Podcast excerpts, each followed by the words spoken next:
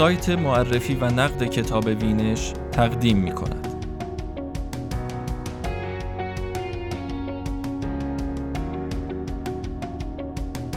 تفکر درباره ناشناخته های معنادار مقاله در نقد و تحلیل کتاب قوی سیاه اندیشه ورزی پیرامون ریسک. نوشته نسیم نیکولاس طالب. نویسنده مقاله پویا بهنا با صدای منصور آستانداری.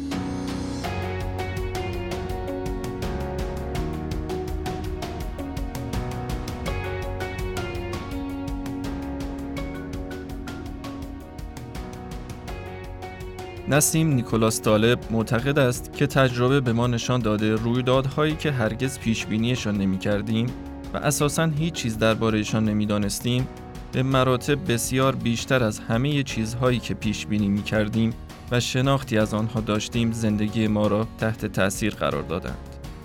او مخاطبان کتابش را با این پرسش عجیب مواجه می کند که اگر تجربه زندگی واقعی این را به ما نشان داده است پس چرا نباید بیشتر تمرکزمان را بر مسائلی بگذاریم که چیزی از آنها نمی‌دانیم و نمی‌توانیم پیش بینیشان کنیم؟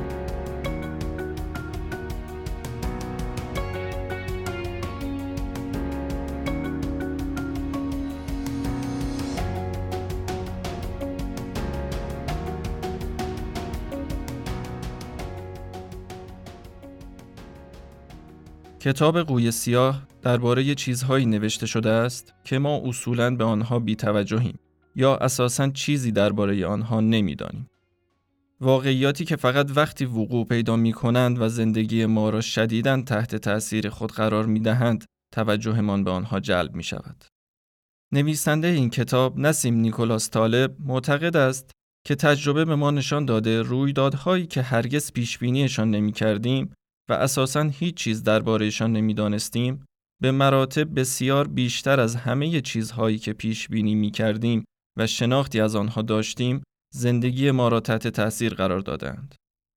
او مخاطبان کتابش را با این پرسش عجیب مواجه می کند که اگر تجربه زندگی واقعی این را به ما نشان داده است پس چرا نباید بیشتر تمرکزمان را بر مسائلی بگذاریم که چیزی از آنها نمی‌دانیم و نمی‌توانیم پیش بینیشان کنیم استعاره قوی سیاه اشاره به رویدادی تاریخی تجربی دارد که طی آن دانشمندان اروپایی از آنجا که تصور و پیش بینی نمی کردند که هیچ قوی سیاهی در جهان وجود داشته باشد به این باور رسیده بودند که همه قوها لاجرم سفید هستند. این فیلسوفان و دانشمندان که عمدتا از پوزیتیویست ها بودند تا مدت ها گزاره همه قوها سفید هستند را به عنوان یک گزاره علمی و اثبات شده که هیچ خللی به آن وارد نمی شود پذیرفته بودند. تا اینکه بعد از کشف استرالیا در آنجا قوی مشاهده شد که سیاه بود و همین رویداد پیش بینی ناپذیر همه باورها نسبت به آن گزاره یقینی فرض شده را فرو ریخت.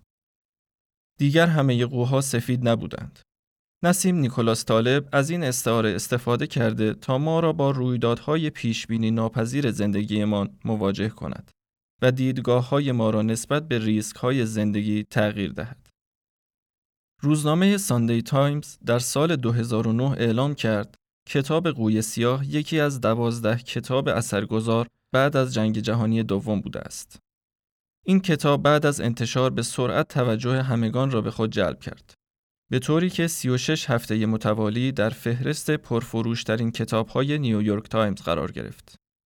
طالب در این اثر شیوه های اندیشیدن و قضاوت کردن انسانها را به چالش می کشد و همین امر سبب شد که ایده های او به سرعت به مباحث علمی و حرفه‌ای راه یابند.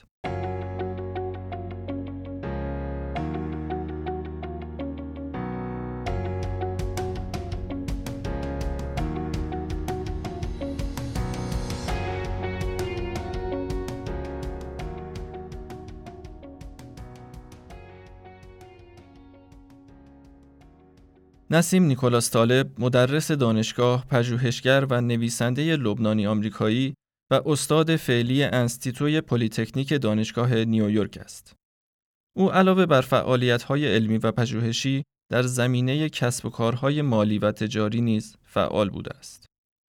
در عین حال او را بیشتر به خاطر کارهایش در حوزه های نظریه احتمالات و عدم قطعیت می شناسند. و البته با انتشار کتاب قوی سیاه بود که شهرتی جهانی یافت. به گونه ای که بسیاری نام او را در فهرست نظریه پردازان هزاره سوم قرار می دهند. خود او درباره کتابش می گوید ایده من در کتاب قوی سیاه این است که مردم را مجبور سازم درباره ناشناخته ها و قدرت آنها تفکر و تأمل کنند. به ویژه درباره دسته معینی از رویدادها که نمی توانیم به تصور و خیال درآوریم. اما این رویدادها می تواند هزینه بسیار زیادی برای ما داشته باشد. رویدادهای نادر اما با تأثیری عظیم. در واقع او سعی می کند نوع نگاه و شیوه اندیشیدن مخاطبان کتابش را تغییر دهد و الگوهای رایج را به چالش بکشد. مطالعه این کتاب نیاز به تأمل و تعمق دارد و طبیعی است و تنها با این تأمل و تفکر است که این کتاب می تواند فرصتی برای ایجاد چالش فکری و توسعه دید مخاطبان خود فراهم کند. نویسنده در بخشی از کتابش می‌گوید امروزه برای زندگی روی این سیاره نیاز به پندار خلاق داریم. بسیار بیش از آنچه وقتی خلق شدیم دارا بودیم. ما خلاقیت نداریم و آن را در دیگران سرکوب می کنیم. من در این کتاب شیوه گردآوری گزینشی شواهد تایید کننده را به کار نبستم. من این شیوه انباشتن شواهد را نوعی تجربه باوری ساده لوحانه می دانم. زیرا از نظر من زنجیره ای از روایات دیگران برای جور کردن یک داستان گزینش شده مستندات نیست. شالوده فکری قوی سیاه آن ساختار بیقاعده است که در واقعیت تجربی نهفته است. کتاب قوی سیاه ادعا می کند که علیه بسیاری از عادات فکری رایج ایستاده است. ادعا می کند دنیای ما مقهور ناشناخته ها، نامتعارف ها و نامحتمل هاست. نامحتمل ها طبق دانش کنونی ما. همچنین این کتاب به ما می‌گوید که اغلب وقتمان را به سخنان پیش پا افتاده میگذرانیم.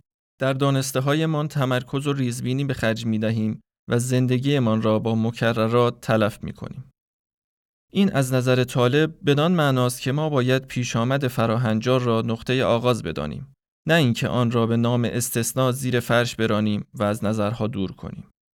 او می نویسد من همچنین ادعای گستاخانه تر و آزاردهنده تری دارم و آن این است که به رغم پیشرفت و رشد دانش آینده کمتر و کمتر قابل پیشگویی خواهد بود.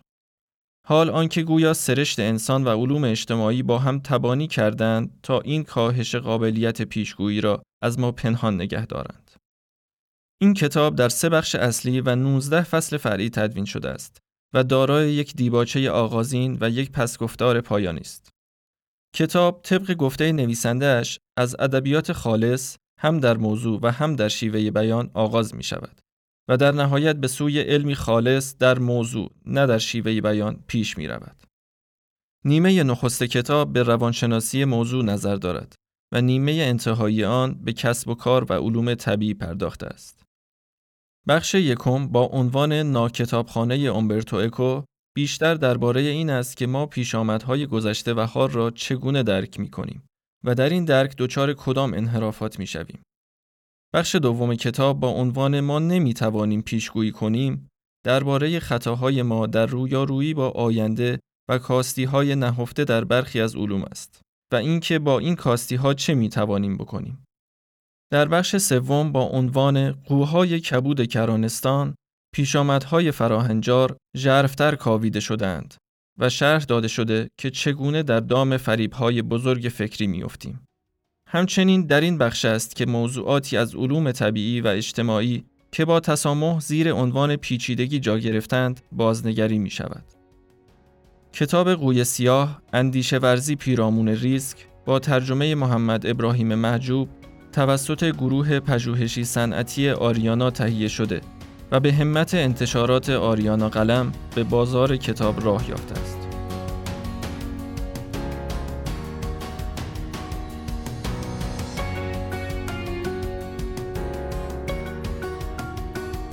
تفکر درباره ناشناخته های معنادار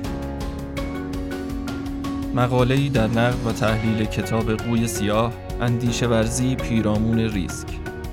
نوشته نسیم نیکولاس تاله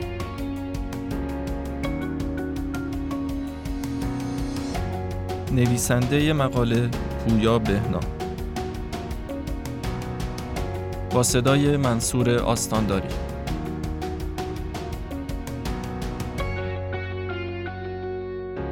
این مقاله و دهها نوشته و نقد دیگر درباره کتاب‌های کلاسیک و جدید الانتشار را در سایت معرفی و نقد کتاب وینش بخوانید.